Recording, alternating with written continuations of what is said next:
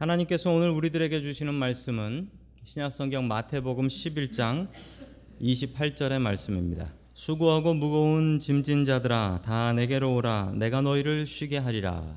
아멘. 하나님께서 우리와 함께 하시며 말씀 주심을 감사드립니다. 아멘. 자, 우리 옆에 계신 분들과 인사 나누겠습니다. 반갑습니다. 인사하시죠? 네, 인사 나누겠습니다. 자, 오늘 인생의 짐이라는 제목을 가지고 하나님의 말씀을 증거하겠습니다.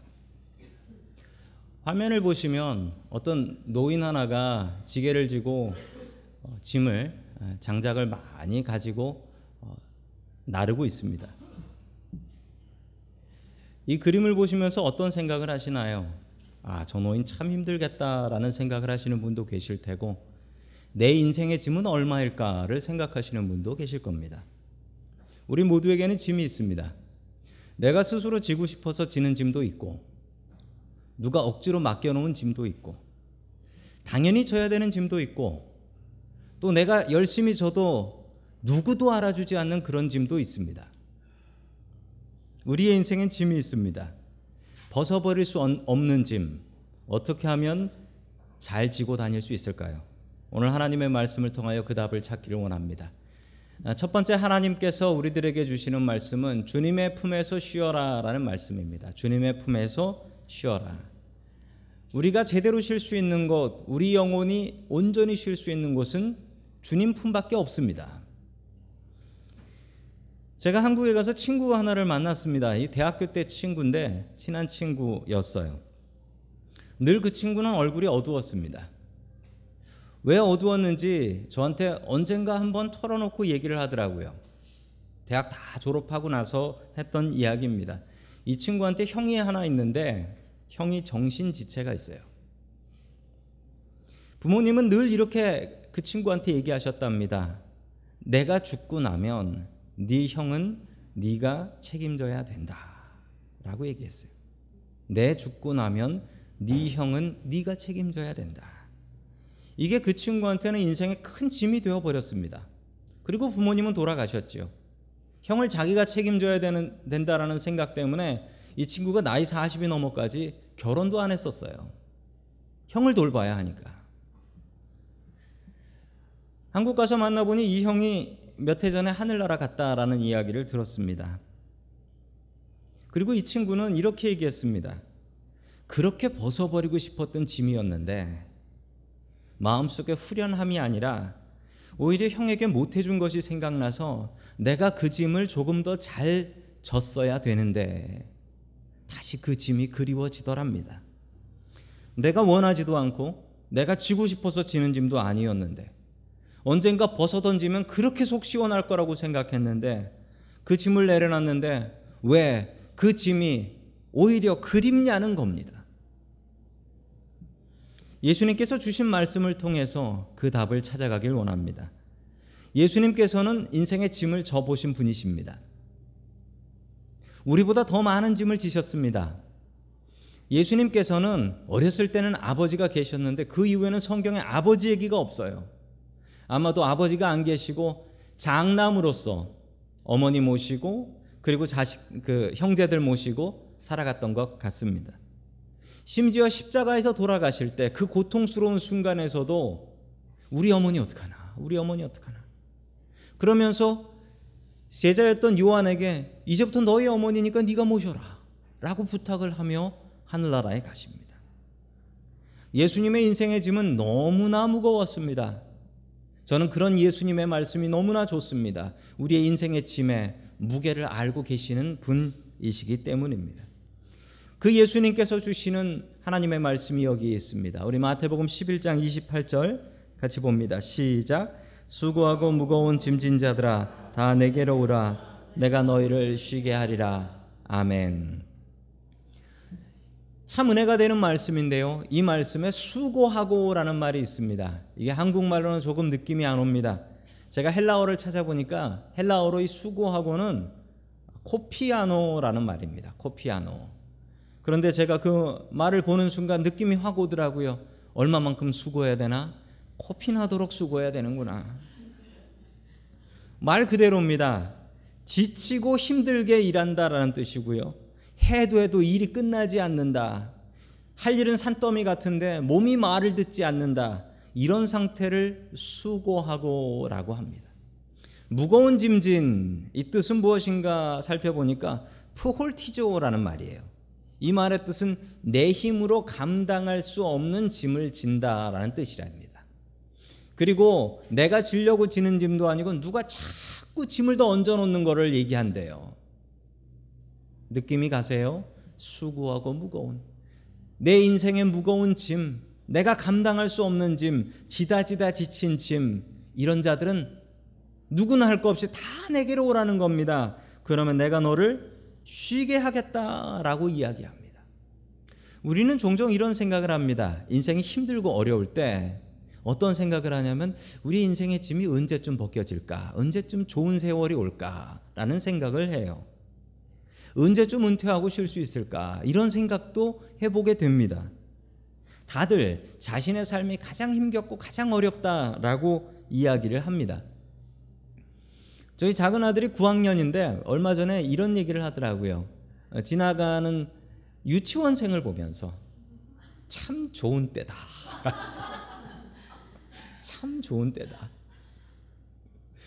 쟤들이 숙제 걱정을 하겠어요. 성적 걱정을 하겠어요. 이런 얘기를 하더라고요. 저는 분명히 기억이 납니다. 제 아들이 유치원생 때 어떤 고민을 했는지. 빨리 좀 컸으면 좋겠다. 나도 형이 되고 싶고 어른이 되고 싶다. 내 이빨은 왜 이렇게 안 빠지는 거예요? 라고 고민했었어요. 사람은 자기의 자리가 제일 힘든 거예요. 젊은 사람들, 특히 애 키우는 집들은 애 키우는 게 전쟁이에요. 정말 힘들어요. 그런데 우리 어르신들은 그 애 키우는 집들을 보면 뭐라고 얘기하는 줄 아세요? 똑같이 얘기합니다. 참 좋은 때다라고 얘기해요. 참 좋은 때다. 그러면 젊은 사람들은 어른들 보면서 이렇게 생각합니다. 아유, 나도 빨리 은퇴해가지고 좀 쉬고 이 지긋지긋한 회사 좀 안 다녔으면 좋겠다. 이런 생각을 또 합니다. 그런데 어르신들은 또 이렇게 얘기해요. 늙어봐라. 좋은 거 하나도 없다. 이렇게 얘기하세요. 왜 서로들 다른 사람의 자리는 부러워하지만 자기의 자리는 내 자리는 정말 힘든 자리야. 지금 내가 인생에서 제일 힘들어 라고 생각하는 걸까요? 언제쯤 우리에게 인생의 좋은 날은 오는 것일까요? 작년에 제가 이 샌프란시스코에 노인회가 있습니다. 거기서 예배를 드리는데 가서 설교를 한 적이 있습니다.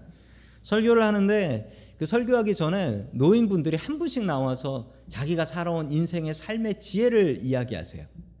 거기는 나이 80이 돼도 막내 취급을 받는 곳이에요. 어떤 할머니 한 분이 나와서 이야기를 하시는데 이 얘기를 하셨어요. 내 평생 찬밥을 먹고 살았습니다. 제가 어머니한테 밥 배울 때 이렇게 배웠어요. 여자는 찬밥 먹어야 된다.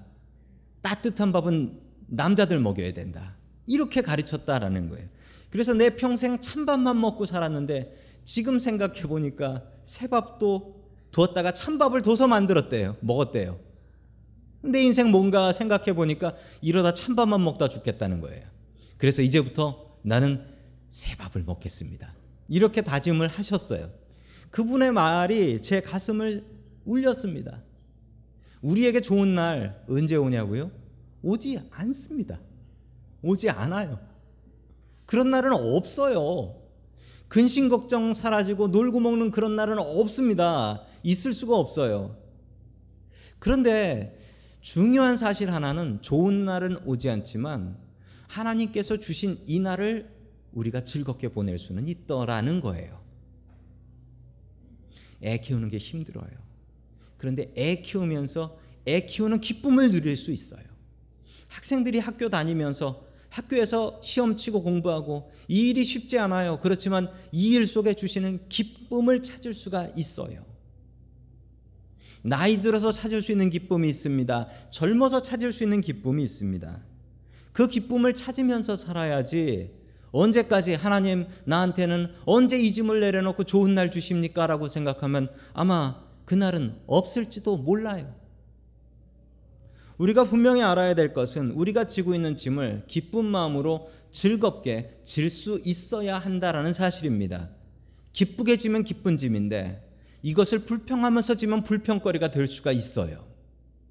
똑같은 짐이지만 사람에 따라 마음에 따라 달라요. 주님께서 주신 짐입니다. 기쁘게 져야지요. 1820년에 영국에서 있었던 일입니다.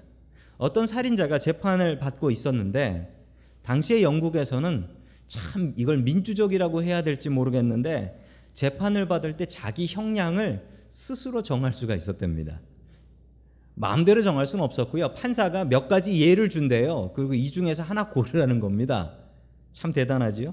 1번 사형. 너는 사람을 죽였으니 사형이다. 2번 해외 추방. 그 당시에 영국의 식민지였던 영국으로 추방하는 거예요. 거기서 죽을 때까지 일만 하다 죽는 거예요. 세 번째 무기징역. 뭐 고르시겠습니까? 당연히 뭐 고를 거 없잖아요. 무기징역. 잘하면 풀려날 수도 있으니까 이건 무기징역이다 생각해서 무기징역을 고르는데 이 살인자가 잠시 뒤에 후회를 합니다. 야, 차라리 죽는 게 낫구나. 왜 죽는 게 낫냐면 당시 영국에서는 그 일하는 노역을 시켰는데 그 감옥에서 그 고문 기구가 하나 있었습니다. 당시 흉악범들이 영국에서 감옥에 들어가서도 서로 치고받고 싸우고 죽이고 이런 일 때문에 고민이 많아서 저 흉악범들을 어떻게 하면 좀좀힘 좀 뺄 수 있을까라고 고민하다가 그때 개발한 것이 바로 이것입니다. 트레이드 밀이라는 거였어요.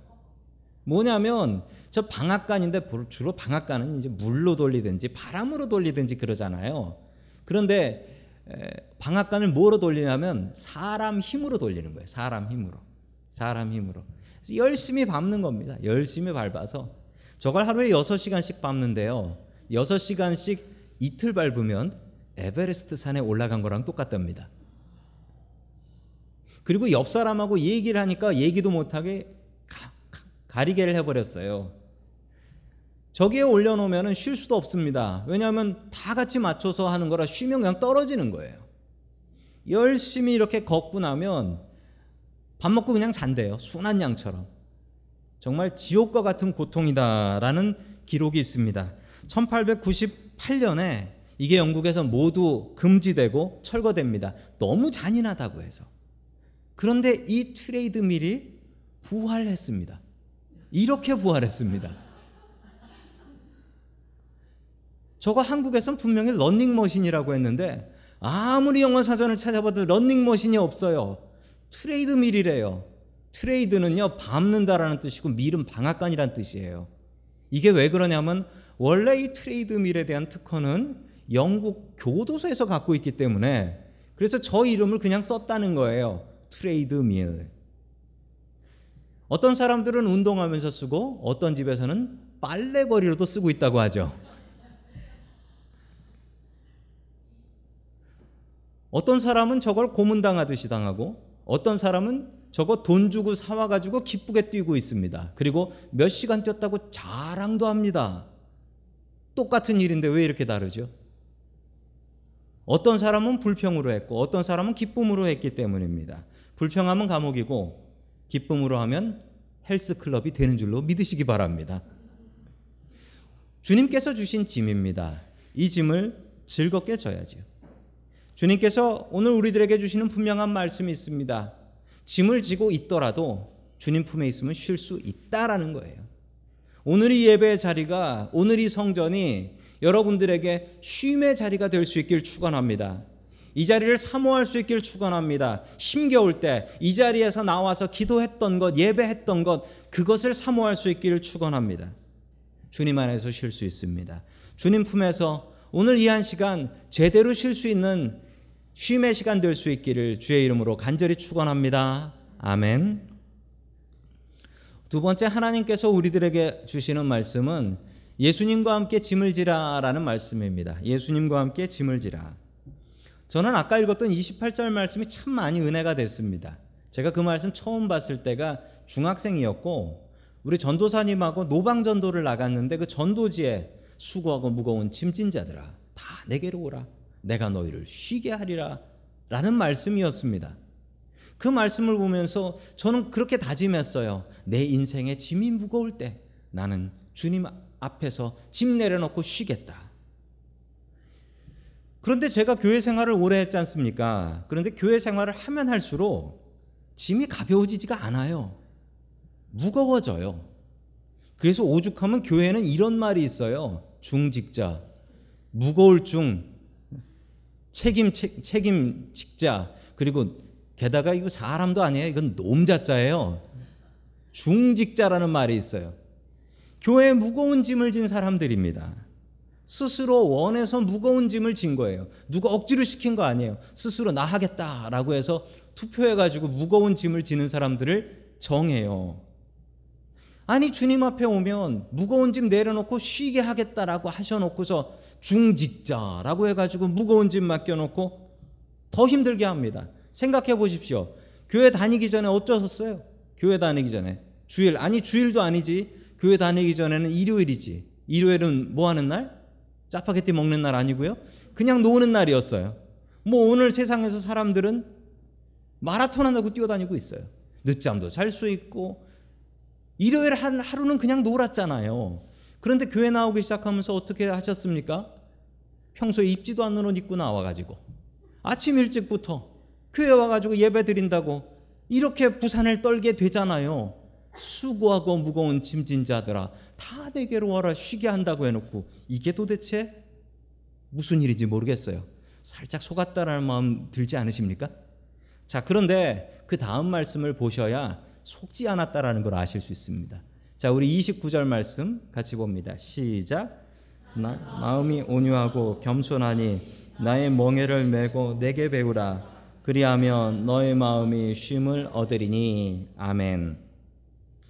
무거운 짐진 사람이 주님 앞에 와야 된다라고 합니다. 그런데 와가지고 뭘 하라고 합니까?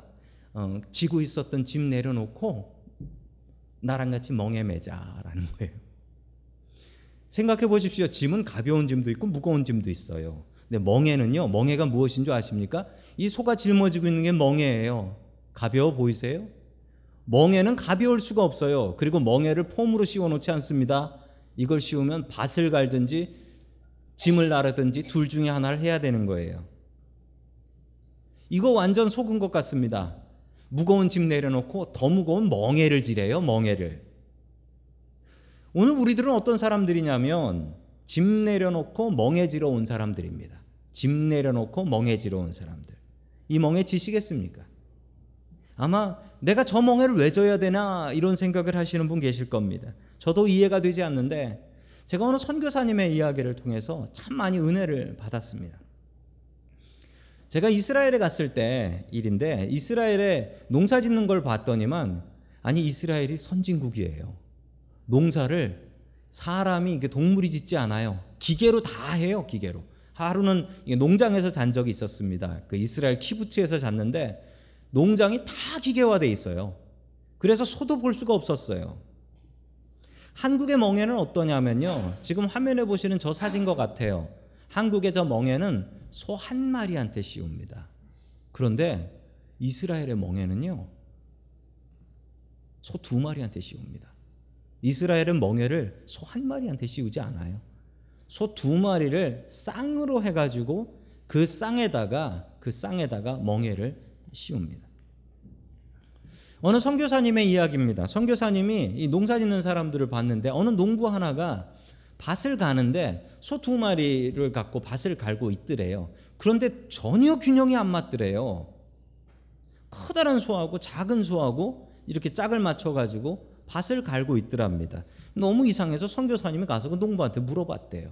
아니 왜 사이즈가 다른 소를 갖고 이렇게 하느냐? 이게 뭐냐라고 물어보니까 그 농부가 이렇게 얘기해요. 이건 어미소고 이건 얘 송아지라고. 전혀 맞지 않지만 이렇게 하는 이유는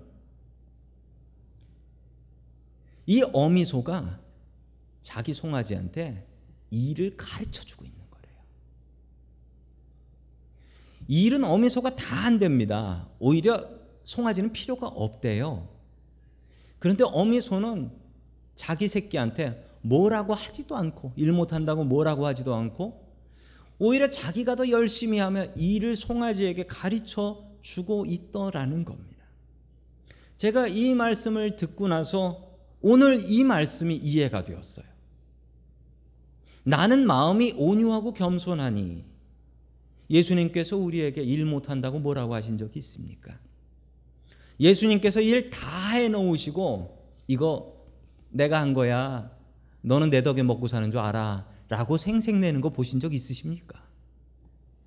아니, 우리가 하나님의 일을 한다라고 하지만 솔직히 생각해 보십시오.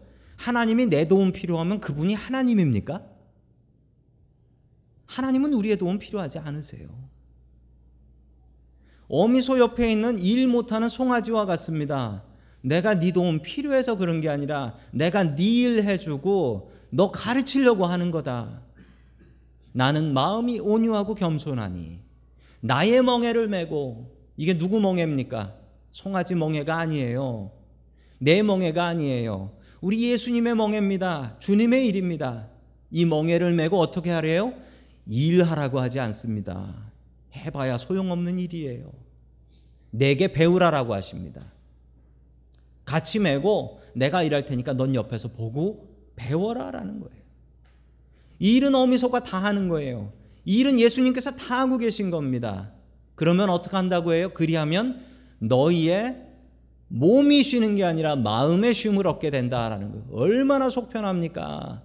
책임질 필요도 없이 따라다니며 그냥 배우면 되는데 세상에 이런 일이 어디에 있습니까? 예수님께서 우리에게 이렇게 일하고 계신 것입니다.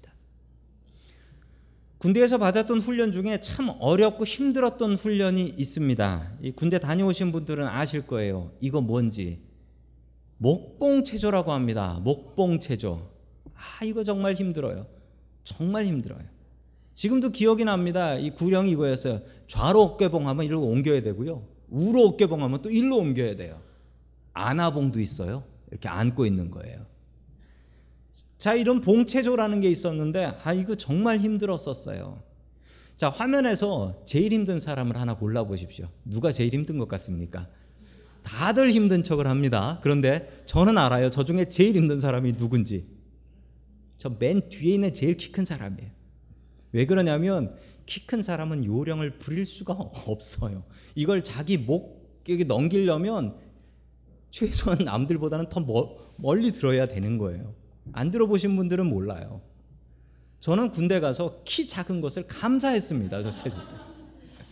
대충 매달려만 있으면 되더라고요. 알아서 넘어가더라고요. 제 평생 처음 키 작은 걸 감사했습니다.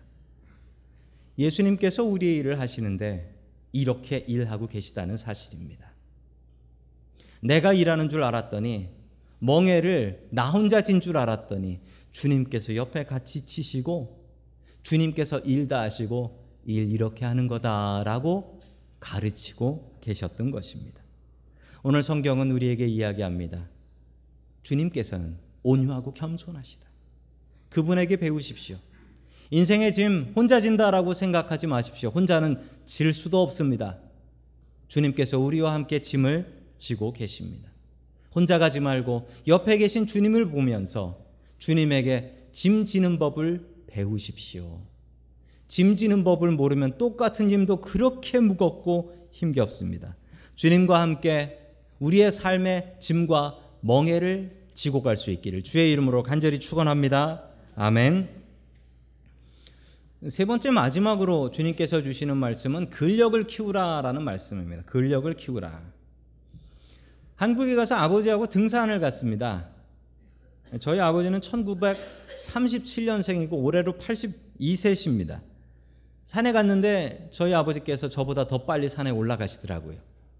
체력이 너무 좋으세요. 그런데 저희 아버지 젊었을 적에 병원에서 간이 안 좋다고 얼마 못 산다고 하셨던 분이거든요. 그래서 교회 다니기 시작하셨거든요. 그런데 지금까지 얼마나 건강하게 살아가시는지 너무나 감사합니다. 아버지의 영혼도 건강해지셨지만 아버지의 몸도 건강해지셔서 저는 너무나 감사합니다. 저희 아버지께서 지금도 일을 하고 계십니다. 평소에 취미 같이 하셨던 일을 지금은 직업으로 하고 계신데 저희 아버지 하시는 일이 어느 교회에서 청소를 하고 계십니다. 왜냐하면 평생 교회 청소를 하셨기 때문에 교회 청소는 전문가세요. 그래서 지금 82세 일을 하고 계신데 두 달 전에 담석 수술을 하셨습니다. 고생하셨는데 그러고 이틀 뒤에 또 출근을 하셔서 일을 하셨어요. 교회에서 일하는 게 너무 즐겁다라고 하시면서 교회 일을 하고 계십니다. 저희 아버지를 보면서 참 감사했던 건 건강하신 게 감사했고 저희 아버지의 삶의 태도가 너무 감사했던 것이 나이 들었다고 짐을 놓으려고 하지 않고 나이 들었지만 하나님 내가 이 짐을 질 수 있는 힘을 주시옵소서 이렇게 기도하시더라고요. 하나님 짐 내려놓게 해주십시오 라고 기도하지 않고 하나님 내가 이 짐 질 테니 이 짐 질 수 있는 힘을 주십시오 이렇게 기도하셨습니다. 저는 그 모습이 참 좋았습니다. 오늘 주님께서 주시는 말씀입니다. 우리 마태복음 11장 30절 말씀 같이 봅니다. 시작. 이는 내 멍에는 쉽고 내 짐은 가벼움이라 하시니라. 아멘. 우리에게는 두 가지 길이 있습니다. 짐을 내려놓는 것. 아니면 짐을 질 수 있도록 힘달라고 기도하는 것.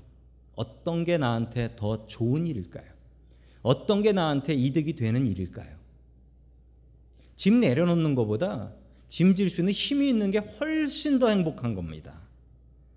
오늘 주시는 주님의 말씀입니다. 내 멍에는 쉽고 내 짐은 가벼움이라. 아니 말이 안 되지요. 조금 전에 뭐라고 하셨습니까? 수고하고 무거운 짐진 자라고 하셨잖아요. 그리고 둘이 매는 멍에가 어떻게 쉽고 가벼워요. 이게 가볍다고 할지라도 그거로 일 시킬 거잖아요. 밭갈 거잖아요. 집 나를 거잖아요. 어떻게 이게 쉽고 어떻게 이게 가벼워요. 교회 다닐수록 짐은 더 무거워지던데. 이 거짓말 같은 말의 뜻은 무엇입니까?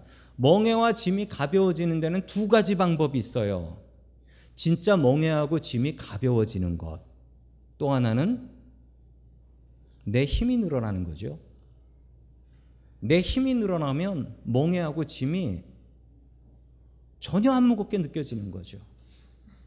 두 가지 방법이 있습니다. 짐 내려놓는 것과 몸에 근력이 생겨서 더 튼튼해지는 것입니다. 내 힘을 키우는 게 더 잘하는 거예요. 짐이 무거워서 지치는 게 아니라 내 옆에서 같이 짐 져주는 사람이 없다라고 생각해서 지치는 거고 짐 지는 법 몰라서 가벼운 짐이 무겁게 느껴지는 거고 힘이 없어서 지치는 겁니다. 내 인생에 짐 없을 때는 없어요. 내 인생에 짐 없을 때는 없어요. 하나님, 내가 이 짐을 기쁘게, 즐겁게, 힘있게 질 수 있게 힘을 주십시오라고 기도해야 합니다. 그러면 어떻게 된다고요? 이는 내 멍에는 쉽고 내 짐은 가벼움이라 라고 이야기할 수 있게 됩니다. 교회를 다니면 여러 가지 일을 하게 됩니다. 부서장도 해야 되고 방장도 해야 되고 밥당번도 하고 또 성가대도 해야 되고 또 뭐 안수 집사, 권사, 장로도 해야 되고 이 중직자로 살아야 됩니다. 내가 목사도 아닌데 왜 교회 목사처럼 다녀야 됩니까? 주님께서 주시는 말씀입니다. 주님께서는 우리에게 짐 지는 법을 알려 주십니다. 주님께서 그 짐을 같이 지십니다. 그리고 주님께서 그 짐을 질 만한 힘도 허락해 주십니다. 짐이 무거워서 지치는 게 아니에요. 나 혼자 지고 힘 없어서 지치는 거예요. 주님께서 지신다라는 것을 분명히 알아야 됩니다. 나는 그 옆에 서서 배우고 있는 거예요. 어느 아프리카 선교사님의 이야기입니다. 아프리카 선교사님이 선교를 나가셔서 원주민들과 함께 그 마을, 그 부락으로 들어가게 되셨다고 합니다. 근데 그 마을로 가려고 하면 강 하나를 건너가야 돼요. 강을 건너가는데 같이 가는 원주민들이 갑자기 커다란 돌 하나를 짊어지는 거예요. 그리고 강을 건너가기 시작합니다. 멍하니 있으니까 추장이 와가지고 추장이 돌 커다란 걸 주면서 그 선교사한테 이거 받으라고. 그 선교사님도 분명히 이게 마을에서 쓸만한 돌인가 보다 생각하고 이 동네 사람들이 다 그러고 가니까 자기도 돌을 들고 강을 건넜습니다. 강을 건너니까 원주민들이 강을 건너 돌을 다 버리더래요. 다 그냥 아무데나 던져 버리더래요. 자기도 버렸대요 무거워서. 근데 이걸 버릴 걸 왜 들고 와? 추장한테 물어보니까 추장이 이렇게 얘기합니다. 지금 건너온 강에 물살이 빨라서 그냥 거길 건너오면 가벼운 사람은 쓸려 내려갑니다. 그래서 안 넘어지려고 짐을 지는 거예요. 한국에서 운전해 보신 분들은 아실 거예요. 겨울에 눈에 눈 속에서 차가 안 나가요. 그럼 어떻게 해야 됩니까? 짐 내려야 됩니까? 짐 실어야 됩니까? 짐 실어야지 나올 수 있어요. 짐 내리면 아예 못 나옵니다. 인생에 내려놓고 싶은 짐이 있습니다. 그런데 그거 내려놓으면 내가 넘어져 죽습니다. 짐 내려놓지 마십시오. 짐 내려놓지 말고 주님 앞에 이렇게 기도하십시오. 하나님, 내가 이 짐을 질 수 있는 힘을 주십시오. 그러면 어떻게 된다고요? 내 멍에는 쉽고 내 짐은 가볍다라고 이야기할 수 있습니다. 인생의 짐이 무거울 때 주님의 품에서 쉬십시오. 그리고 나 혼자 이 짐 진다라고 생각하지 마십시오. 그리고 힘 없을 때 주님 나에게 힘을 주십시오. 내가 이 짐을 질 수 있는 힘을 주십시오. 라고 기도하십시오. 주님과 함께 주님의 멍에를 짊어지고 기쁘게 인생의 길을 걸어갈 수 있기를 주의 이름으로 간절히 축원합니다. 아멘.